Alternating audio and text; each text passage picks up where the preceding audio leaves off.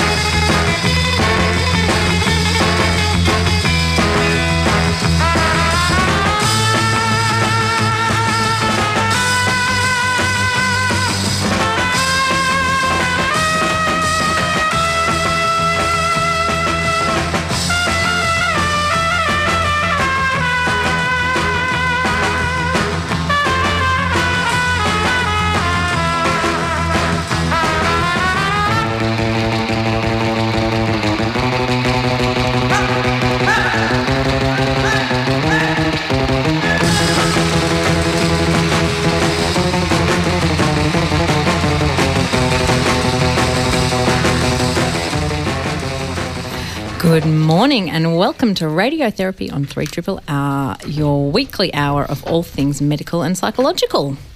I'm Dr. Autonomy and we have got the full team here today.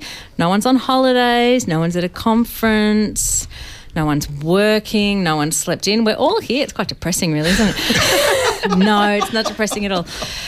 Uh, and the team I'm talking about is the lovely Miss Medic, our regular in house GP, Lolly Doc, our emergency room physician, and Dr. Malice, our in house child psychiatrist. So they're all here today, and let me tell you what we've got on the show for you. We are going to start the show with a bit of a conversation about violence against health workers in light of the death of Patrick Pritzwald Stegmann, but also the advertisements that have been on the TV about ambulance paramedics and violence against them. So uh, I think you know we we mentioned it briefly on the show last week, but we're going to get into a bit more detail today about violence against health care workers. Uh, and then, in terms of bigger segments today, uh, we've got two segments to bring you. The first is going to be from Dr. Malice, and it's focused on NAIDOC Week. Uh, we're going to be talking specifically about language and the sensitivities around language, but also what the significance of NAIDOC Week is. I think we all know that uh, it's happening at the moment and that it happened last week, but I think sometimes we, we forget about uh, the significance and, and why it's so important. So we're going to revisit that today with Dr. Malice. And then to round out the show, Miss Medic is back with another segment on top tips. And today, the tips are Miss Medic's five top tips for travelling with children. Now, it's a medical take on top tips for travelling with children. So I hear taking iPads is not one of the tips. and the other thing that I have on good authority is that we're going to find out once and for all whether Phenergan is okay. Uh, Mum, you suggest it all the time to me. Give him some Phenergan. Uh, so I'm going to find out today from Miss Medic in her top tips whether that is something that we should be doing when travelling with children. Uh, Can I just Dr. ask, Malice. is the, is the Phenergan for the child or the parent? yeah, it's a good question. It's a good No, I prescribe gin for the parents. Oh, right. Yeah, it's a combo. It's a cocktail prescription. Yes. So grab a cup of coffee and stick with us as we cover all this and more. Doctor, doctor, give me the news. I got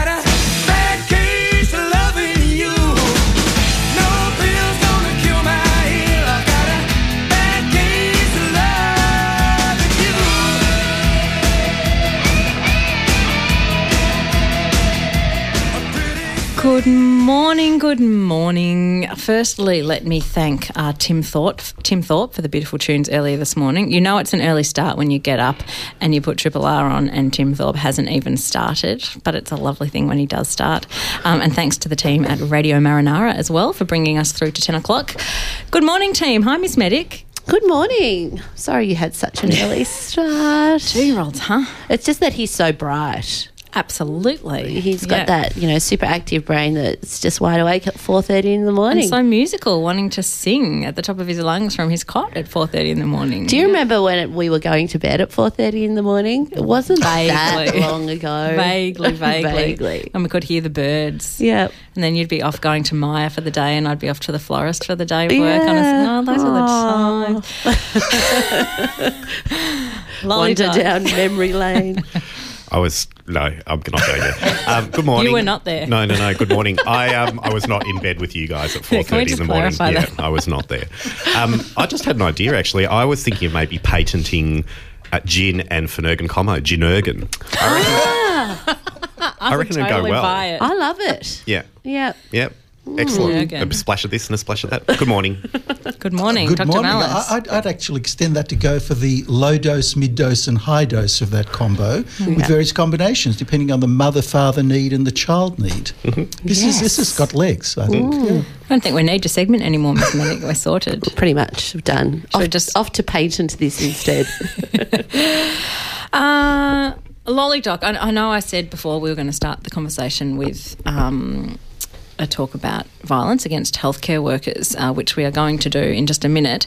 Uh, but before we get into that, over the emails this week, you mentioned to me that one of the most commonly prescribed medications um, has been linked potentially to early death in an observational study. Um, and I think we need to know more about it before we get into anything else. So this is um, this the group of medications we're talking about are the PPIs or the proton pump inhibitors, and they're medications that decrease acid secretion in the stomach, um, and they're particularly useful for people who have got reflux or um, acid burn or problems related to the esophagus. Um, PPIs, I've never heard of them. yeah, they're also they're extremely common, and everyone will know the trade names. For example, Nexium, Somac.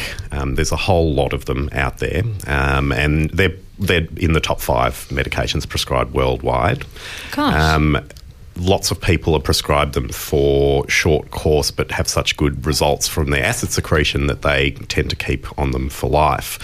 What this observational study um, reported, so it was published in um, BMJ, so British Medical Journal Open, so very reputable um, journal. And it's important to recognise that it's an observational retrospective study. In other words, it looks back on data collected and makes associations between uh, a data point and an end point. So in this case, they found that people who were on PPIs long term had an increased risk of death. Now, that's not causation, it's an association. So those people who were on PPIs for longer were more likely to have an earlier death than those people who had been not who were not on PPIs or had them for a shorter course. And this compares to another class of medication, which is the H2 antagonist. So that's Zantac, um, which you can get from the chemist over the counter. And that's another acid suppression class of medication. And that had no effect. So if nothing else, what this journal publication suggests is that we need some further studies just to look at whether there is, in fact, causation rather than just an association. There could be a whole lot of other reasons, including um, obesity. So, patients who are overweight are more likely to experience reflux and are more likely to be on proton pump inhibitors, and therefore, people and, and overweight or obesity causes causes early death. So it might just be related to that. So it's not clear whether it's related to the medications or related to other patient factors. Yeah, so there could be um, a, a totally independent variable that's causing people to be on that medication and, and die early. And we don't know that it's the medication that's causing it, but certainly worth looking into Correct, further. yep. So if anyone is listening and they are taking those medications, what's what's your advice? So the, the advice is to have a conversation with their local doctor about um, what they're using those medications for, how long they've been using those medications for, and whether they need to continue those medications. In some cases, and in many cases, continuing the medication is, is the recommended course. And so I'm not trying to create a, a scaremonger campaign, but it's certainly worth having a conversation with your local doctor about whether you need to continue the medication. Yeah, and I think that it's just an important reminder that sometimes we can get very um, complacent about the medications that, that are used very commonly, and we assume, oh, they're fine, you know, to take. But the objective should always be to be on a medication at the lowest effective dose for the shortest duration. And so it's just important to always have that in mind that even though these medications that we use are largely considered to be safe, it, they still can have some some impact that perhaps we're not aware of as yet. So just have those principles in mind of lowest possible effective dose for the shortest duration is important. Whenever I smother my son's eczema in cortisone cream, um, my husband says to me, you know, lowest possible dose, just smallest amount possible. You know, there's no point in putting heaps and heaps. And I always have this reaction of why? Like, what does it matter? But it's across the board. It's a good thing to remember, isn't it? Absolutely. Except for Ginergan, which which is the highest possible dose for who cares what the effect is. If you didn't hear the beginning of the show, stay tuned and we will explain what Lolly Doc is talking about. so, uh, in the interest of time, can we move on actually to the conversation about violence against healthcare workers? Uh, Lolly Doc, do you want to kind of lead us into this? Sure. So uh, this is a particularly sad um, topic for me personally, but also for many of the people I work with, and I know that the community in general has been particularly affected by this. So, at the end of May, 30th of May. Um, Patrick Pritzwald Stegmann, who's a cardiothoracic surgeon um, at a few large hospitals in Melbourne, uh, was allegedly assaulted outside of uh, the hospital foyer whilst trying to stop a patient from smoking uh, in the foyer and was punched to the head, uh, collapsed, had a bleed in his brain, and um, was rushed to the Alfred Intensive Care Unit where he remained for about 30 days uh, on some life support and died on the 28th of June um, when it was um, found that really continuing any life support was, was futile. So he was a 41 year old man with two kids and a wife, and um, incredibly sad, and, and, and the beginning really of his um, career. Uh, I know some of his patients, and he was well loved and respected, and respected by his colleagues. So it's particularly sad. The thing I think that um, this topic raises is violence against healthcare workers, and it's not just doctors and nurses, it includes all healthcare workers. So, people who work in aged care facilities, paramedics. Um, it even extends, I think, to non healthcare workers as well, the police and, and fireys. And um, it's extraordinary. Working in an emergency department as I do, I ha- my kids just asked me, in fact, this week when they saw one of the ads, and we'll get to the ads in a moment, uh, have I ever been abused or, or yelled at at work? And I would get yelled at at work at least once a week, if not once a day. Um, and it doesn't include just physical violence. We're talking about uh, verbal abuse. We're talking about um, sense of fear of physical proximity. So people who are aggressive and stand over you. Um, the use of language, threats, um, and not just the physical assault.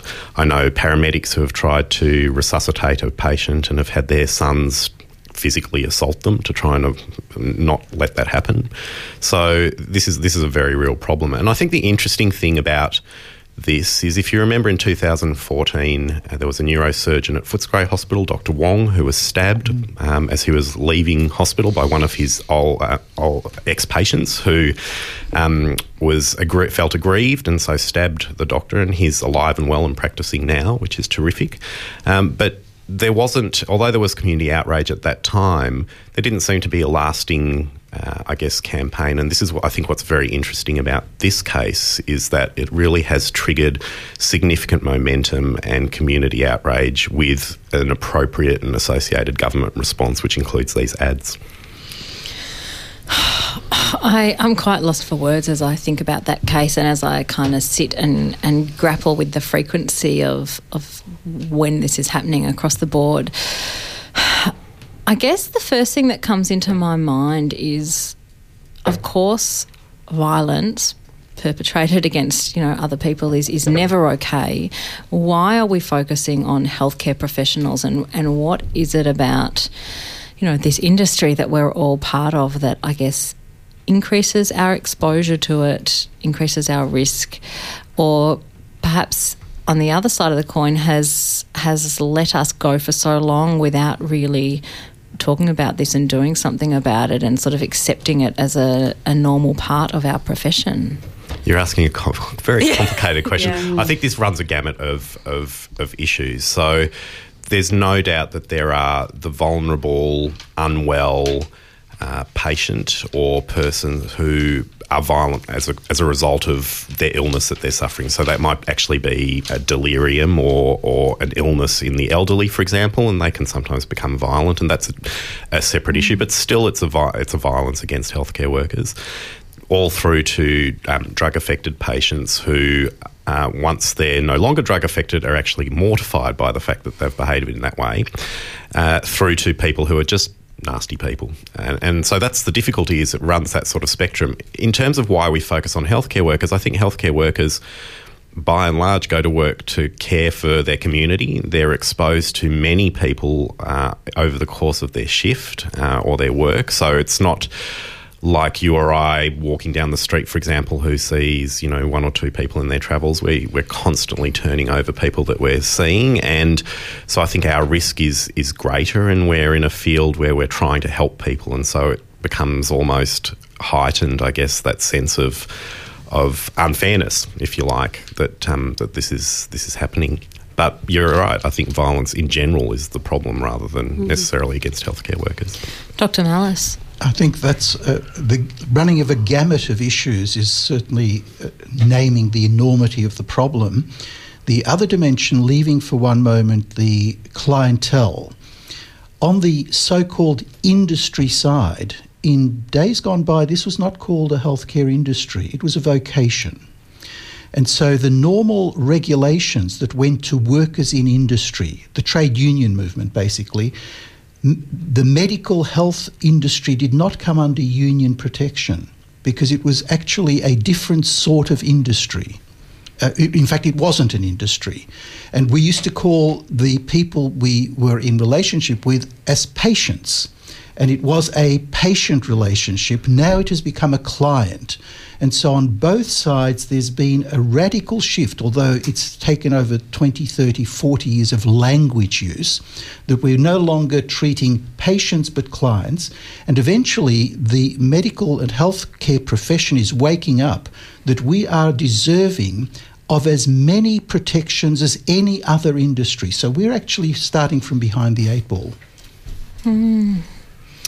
What are the advertisements that uh, you've seen? I've seen a couple of uh, ones that are about ambulance paramedics and, um, you know, about them going to work, and you've probably seen them on the TV.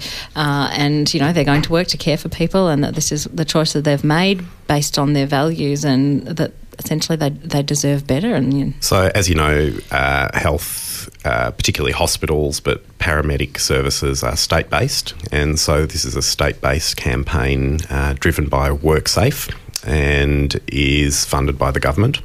And it shows, I think there are three ads. Um, it shows an aged care nurse. Um, she's not aged, but the people she cares for are aged, um, serving a meal in an aged care facility. And um, she's the, the tray's flipped over in anger by the son of uh, the patient. Uh, there's another ad which shows a nurse being spat on by a family member. And there's uh, the one, the paramedic one, who's trying to care for a patient on the ground who gets punched by uh, a family member. Uh, they're, they're quite, um, not so much graphic, but they're very, very direct. Um, and I think that's important. It's a little bit of the style of the road traffic accident campaigns. That's what I felt when I watched it. Um, and I think that's kind of what we need to really bring home the message. And I, the tagline is "It's never okay."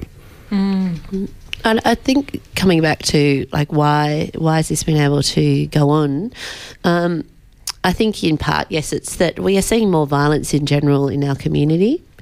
Um, and why that is, you know, gosh, that you know, that's the million dollar question, and what we can do about it. Again, you know, who know who knows exactly how what it's going to take us. I, I assume a million small little steps in the right direction. Um, but I also think there's been something within the healthcare uh, profession to say that uh, we haven't always been putting our safety first, and we need to. But this sort of this strong intent to always help sometimes meant that our own safety was compromised. And I always tell junior medicals medical staff. So, uh, in my position as a GP, of we're very vulnerable because the door gets closed and you are by yourself with a patient. Um, and, you know, we have systems in place to manage that, like duress alarms, etc.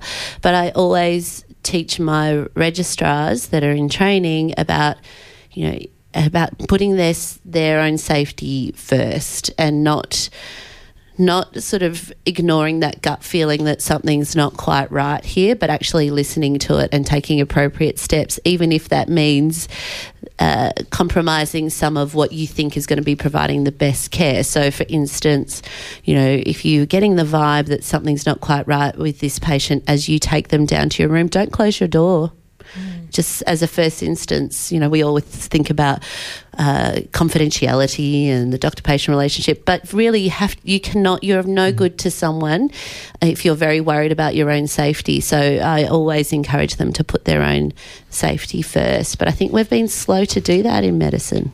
I think the I, I think you make a good point, Miss Medic, and the, the the the issue here is not the known patient. So we're not talking about the patient that's being brought in by the police, for example, agitated. We're talking about the unknown patient, the patient who seems to be fine, but then escalates and creates either a verbal issue um, or, or a violence issue. And I think what we've missed the boat on is the cumulative effect of verbal abuse over a significant period of time. So, nurse retention rates in Australia, in fact worldwide, are very low. Um, and I suspect in part that is because of not just the physical grueling work that nurses do, but also that constant sense of lack of appreciation, but also stress from um, that hidden abuse. You know, it's the the the ill word or it's the anger which is just built up over a long period of time. It is, in a sense, uh, very similar to abuse, for example, to a child from a parent who's un- unwell, or, or it seems very similar to me. And so maybe that's the issue: is that we need a more society-focused violence campaign, which includes all things, including, for example, domestic violence, child abuse, and and abuse against healthcare workers. I was Dr. Malice. I I think that is actually one of the great advances in our culture in the last 10 years. That it is a community based response that we see nationally, for example, with the Royal Commission into institutionalised abuse of uh, children. That's something that has gone on for over 100 years in Western society, as, as the records now show. Initially, that was not acceptable to acknowledge, hence the hiddenness of it. It's not that it was hidden, it was we were not ready as a culture to recognise it. And hence, there's a tremendous dislocation now between, currently, as we live, in the wider community between those who do recognise abuse and trauma for what it is, a la the Royal Commission, trying to advance the awareness in culture, and those naysayers who say, no, no, no, no, this is all just something that was historical. It is something that goes on right in our, as you say, Lolly Doc, in our daily practice, but we have been so, let's say, conditioned to inherit the attitude in the healthcare profession that we're just going to care no matter what. And I think this is uh, the absolute critical point that you've mentioned that we have to look after our safety first, which is not selfishness. We are no good to anybody if we're treating our worry in a consultation when someone else is needing our full attention. We cannot give our full attention if we're under threat. That's just not a conceivable uh, possibility. So, if our community wishes the best protection for their best care, we have to take responsibility to insist on our safety. That's not our patient's job, that's our professional mandate. And that's in fact what is now happening. It was discussed at the Royal Australian New Zealand College of Psychiatrists uh, annual meeting in Adelaide in May, the same month when this tragedy happened with our colleague, the surgeon. Uh, so this is re- really uh, a community and social awareness raising, and the advertisements on television are part of that process. And I think, you know, we just have to welcome this as opening our eyes to something that for 100 years we didn't want to look at. And the question will be, you know, do things change as a consequence of this? What's it going to take? Because as we've said, we've had incidents in the past and, and not enough has been done and not enough has changed. So, Well, if we take a, a, a, a in a way a trivial but a serious example, sports is regarded as sports. But in the last few weeks, the AFL in, in Victoria certainly has taken a very strong line on violence on the field, which in the past was said, oh, you just get bopped on the head, you get a bit of concussion, you're in hospital for a few weeks, and the other guy gets off for two or three weeks. Lifetime ban. Now, this is something that is not something that gets triggered often. So we are seeing it across the board, and mm. sport has been sacred. Now, when the sports commissioners come out and say this is no longer acceptable, and what the question is, what can we do about it? It's being done. You ban people for life. You're listening to Radiotherapy on 3RRR, and we've been talking about violence against healthcare workers. We're going to leave that conversation there, but I suspect we'll be coming back to it time and time again. Uh, we're going to go to a quick track, and then we're going to come back with a segment about NAIDOC Week and significance around language. Uh, we have been talking mostly about violence against healthcare workers this morning, and we're going to change tack to another. Um, I guess heavy and significant topic, but it's it's in keeping with the emotional tone that we've started. I think uh, we're going to talk about NAIDOC Week and the significance of it, parts we might have forgotten, and uh, sensitivities around language. So, Dr. Malice. Well, thank you. But before we uh, segue into it, I think the emotional sensitivities that we've been discussing, and even in the break while the music was on, we've had really quite a passionate discussion here about some of the possible um, mechanisms or causes or motivations of why this violence in um, in the community is raising across the board. And if I may quote uh, Ken from uh, the usual position of being the panelist, offered the most profound insight that we are wo- working on an assumption that historically may be totally out of date. That is, that the so called experts, be they politicians, academics, health workers, scientists, and uh, virtually any major institution, the relationship of the civic relationship between the community members, the constituents, the voters, uh, and their families and children who are non voters, and the civic relationship with the various institutions is dramatically changed over the last 50 years. And we see this also expressed in the type of voting in the democratic countries that we've seen in the last two years. The US with Trump election, Brexit, um, the most recent one in the UK. So the traditions, even of the most deeply entrenched value system, which is embodied in our political systems, has been radically turned on its head so that we cannot predict even a, an election that was supposed to be unlosable has to be reconsidered. And that, that what we see, as Ken said, was the manifestation in this tragedy in the Box Hill uh, incident, the uh, so called patient, the so called expert doctor, but an authority figure. And I think this is something we should keep in mind as we now segue into the next segment, which is NAIDOC Week. Now, usually we have commemoration days. Uh, Australia Day is not a week of celebration, it's a day. So I thought we'd first start off with what is NAIDOC, what is the week, a little bit of its history, because it has a hundred year background, and then the theme of the week that language matters. Now, what's that got to do with NAIDOC Week? And so I thought we'd just immerse ourselves a little bit into it. And I must confess, I'm on a learning curve with this. So please, if there are any callers, uh, find or even panel, if I'm making errors of judgment or emphasis, please do pull me up on it. I admit this is a learning curve. But first of all, what does NAIDOC actually stand for? It's the National Aborigines and Islanders Day Observance Committee. So, obviously, the question comes up how did such a committee come about when we know that the Aboriginal and Torres Strait Islanders communities have got hundreds of languages and dialects scattered around one of the vastest continents in the world?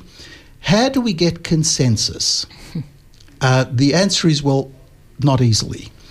But if we un- appreciate the background of this 100 year movement, then we might have a little bit more empathy and sensitivity for the struggles that went on in the NAIDOC week as we as a country face another referendum on the civil rights and the sovereignty of the Aboriginal and Torres Strait Island communities.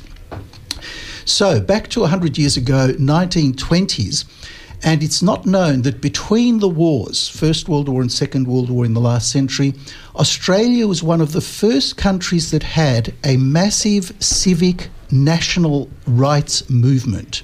We're all familiar with America in the 60s and 70s with their movements, but I mean, it was a wake up call for me that we in Australia already had this movement in the 1930s, before the Second World War. At that time, a gentleman called William Cooper, who was the founder of the Australian Aboriginal League, was instrumental in galvanising and focusing the rights of Aboriginal people at that time, which of course had to be galvanised because we didn't even count Aboriginal people as people. They weren't in our census, they weren't uh, given the right to vote, and so on. So, if we jump ahead now almost 50 years to 1967, a landmark year in Australia, and now looking back, that's 50 years ago, 2017 back to 1967. Hmm. That was the referendum where Australians voted and agreed, of course, that Aboriginal people should be counted. Now, just imagine the language at that time. If you don't even have the right to be counted as a human being and you live here, not just live here, but you're the indigenous population. Contrast this with the Maori population in New Zealand, and of course, they were written into the Constitution right at the beginning of Federation in New Zealand. And to this day, you have binational anthems. The New Zealand Maori anthem, uh, in their own native language, is actually sung at our Royal Australian New Zealand College of Psychiatrists each year. And this year, given that it was around May, when I'll come to why May is so significant this year for Uluru and so on, it was like a, a, a, I was hit on the head like, wake up. What, what is happening? That here is a bicultural country with bicultural national anthem. Here we are with a single national anthem. Now, I'm not advocating revolution here, please don't misunderstand. I'm just saying I notice the contrast. Why such a contrast? That remains to be answered. However, we've moved on, and so from those 1920s, when er, initially the Aboriginal movement wanted a national day of mourning, just grief, expressed, recognised. If we want a parallel, something like Anzac Day, a day of commemorative mourning at a national level. That was held in the January week around Australia Day initially. By the post Second World War time, it was moved to July as the first Sunday in July, and we're coming here now into modern history. It was then a one day uh, commemoration, but also added to with a celebration, which is a tremendous cultural shift that you're not just remembering some sad, tragic, indeed genocidal events, but you're also celebrating the positive of the culture. Now, from that first Sunday in July, and today we are actually on the, is it the 9th of, yes, 9th of July, it's the second Sunday. Hence, we have moved to the whole week being NAIDOC week. From the first Sunday and today, the second Sunday is officially the ending of NAIDOC week, celebrations and commemoration. Now, leaving that as the historical background, let's move to the language because that's the theme this year. Language is important. Now, of course, we know language is important. So, what's the big deal? Well, if you've got a hundred or so languages plus, with many more dialects plus, you've got a nomadic people plus scattered through a continent as brilliant and beautiful as Australia is, then how do you actually communicate? I mean, It's like going to Europe, which has only got a dozen or so languages, with one language and hoping to get around the whole of Europe. You need some translation. Now, we don't have that because the very language of the culture has been stripped. One example the word, if anyone knows the word here on the panel, I'd love to hear your take on it. It's called Jukurpa. Jukurpa, which translates as anyone? Uh, is that dreaming or Yes. right? Oh, yes. Could we have an expansion on what the issue there is? Uh, no, no, but well, I guess I guess. Look, I'm I'm not Indigenous, and I I don't proclaim to be an expert, but I suspect every um, every Indigenous Australians group would have a different take on their dreaming. I imagine. Absolutely. Absolutely. Not only do they have a different take, they also have different words for it. So, in artworks where you have dreaming scenes with the pointed drawings that we are more familiar with as the Indigenous art, that is different for every one of the subcultures, the micro environments. And to take a step back, the very translation of the word dreaming is a misnomer. It's the closest that the early anthropologists who studied Ameri- uh, American, Australian Aboriginal culture, it was the closest approximation and it gained traction in the academic world. But it is not actually the English equivalent of dreaming. It's a tr- mistranslation that's been perpetuated. Much like country, the other very commonly used word, that is again a translation to the relationship between the people and the land. Now, even as I say it, a relationship between the culture and the land, I think most of us understand those as categories of identity. I, the person, have a relationship with land, the soil. In the indigenous culture, this is totally missing the point. The relationship between the Aboriginal peoples and the land, the country, is an ongoing, everlasting, infinite, daily experience. It's not a historic event. It is where they know where the water holes are, essential for survival. It is how they pass on the tradition of knowledge of the land to the next generation from the elders. So it is intimately bound up with their identity, and the identity is inseparable from their land culture. This is something that we have to really translate into a, another framework, which we would almost call it's transcendent, it's spiritual. You're listening to Radiotherapy on 3 R, and we're talking about the significance of NAIDOC Week. Lollydoc. Essentially, Malice, what you're describing is language being a flag post for culture, aren't you? So, as you lose languages or lose language or understanding of language, you lose an understanding of the culture that's associated with that language.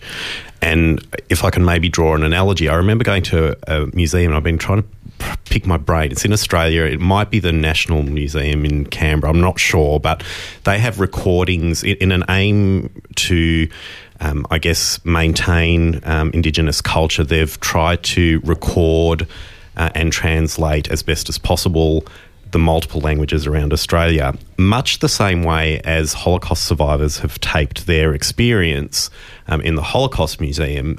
This has been uh, another project which, in my mind, is similar in the sense that it's trying to preserve culture.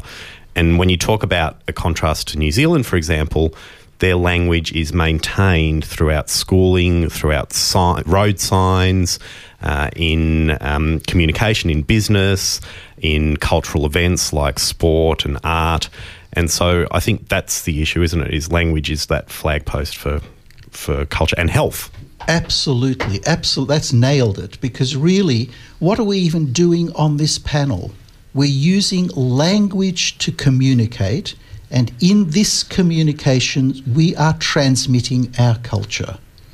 Now, this is our language, our culture.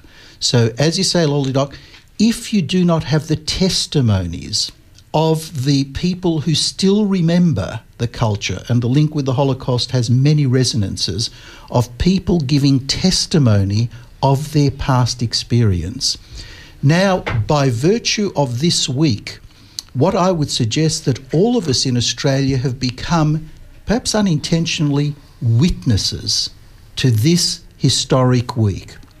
That we are now putting primacy on language is important, not just for the Aboriginal communities, but for all of us, because we are living in relationships with each other.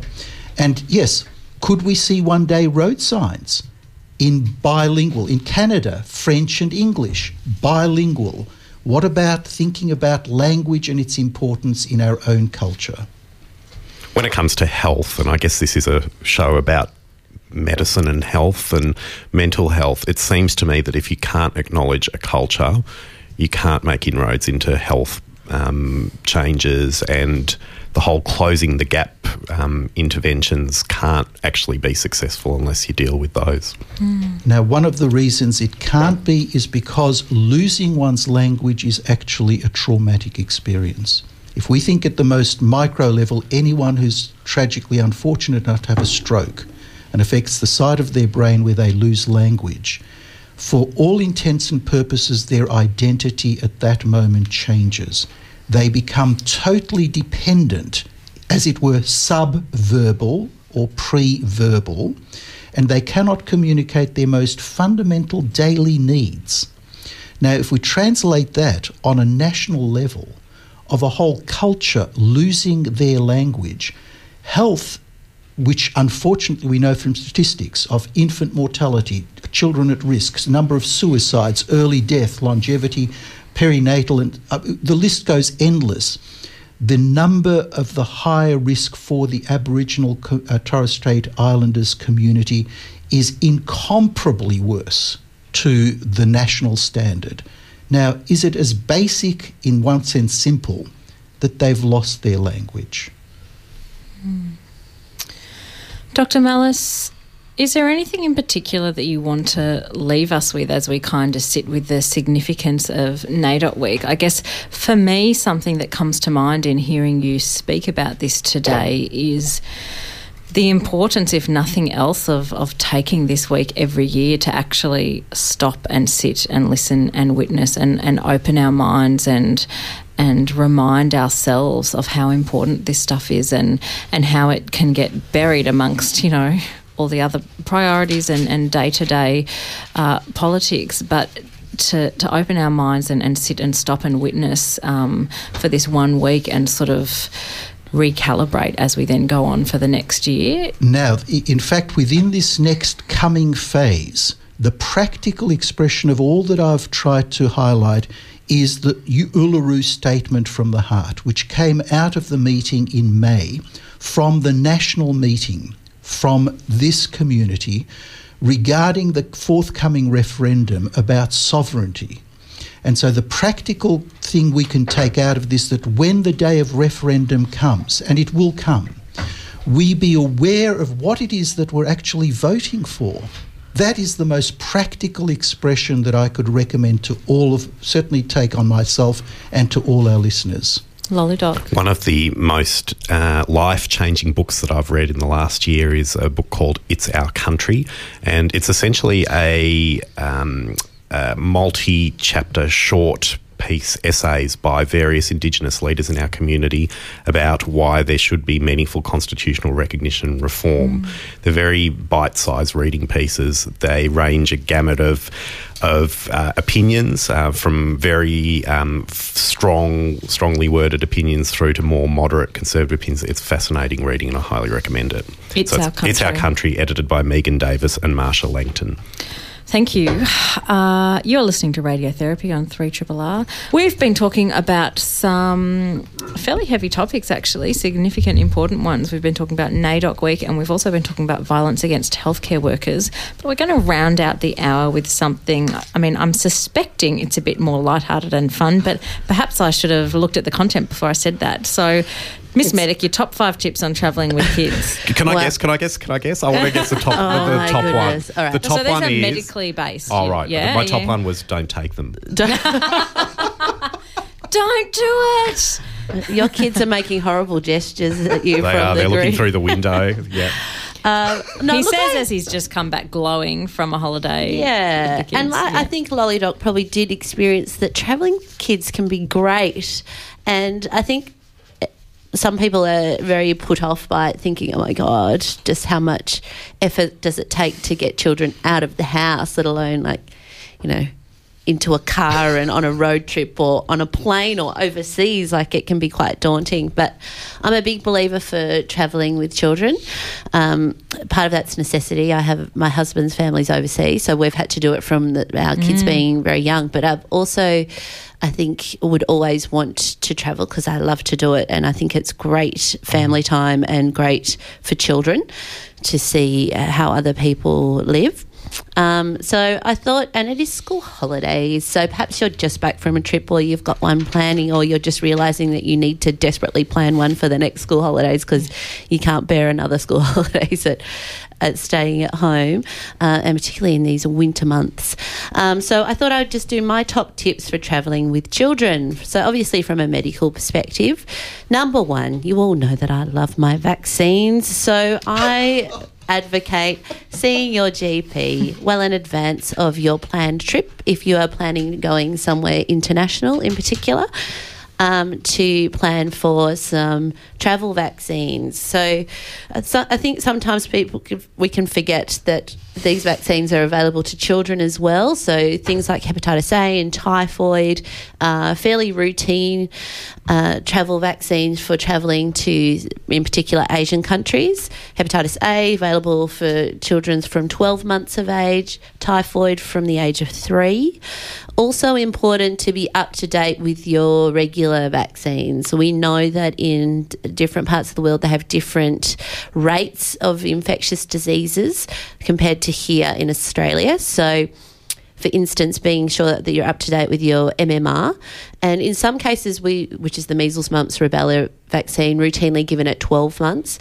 But if you were to be travelling to a country with endemic measles, um, you could bring that. That would be a justification to bring a vaccine forward to the age of nine months if you were travelling with an infant. So you can actually have them earlier than otherwise, depending on where you're going. depending on where you're going, depending on the risk in that country and the age of the kids. So this is why it's really important to go see your GP and have this conversation. Good to know. The other thing is don't forget the flu vaccine. Influenza is actually our most common travel infection, um, and influenza. Um, can really put a massive dampener on a holiday, and also it can be very serious, very serious illness. So available for children from the age of six months.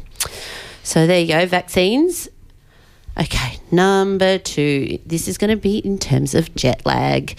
So, if you're traveling overseas, I think lots of parents worry about the impact that this that jet lag could have on their children's sleep, um, and this can be really tough. So, my general tips are to adapt to the new time zone as soon as possible. So, in terms of Sounds great. well, how do you do it? well, I would take on the new time zone, I guess is probably a better way to put it. So that means try to avoid, like if you arrive at seven o'clock in the morning, don't go to bed for five hours. Such willpower. You need to stay awake and try to get into the routine as quickly as possible. That's going to be best for you. Lots of sunlight exposure during the daylight hours of the new destination. Um, really important for setting that body clock. And there is some evidence for use of melatonin, so as on a prescription. So melatonin is our natural uh, hormone that regulates sleep wake cycles.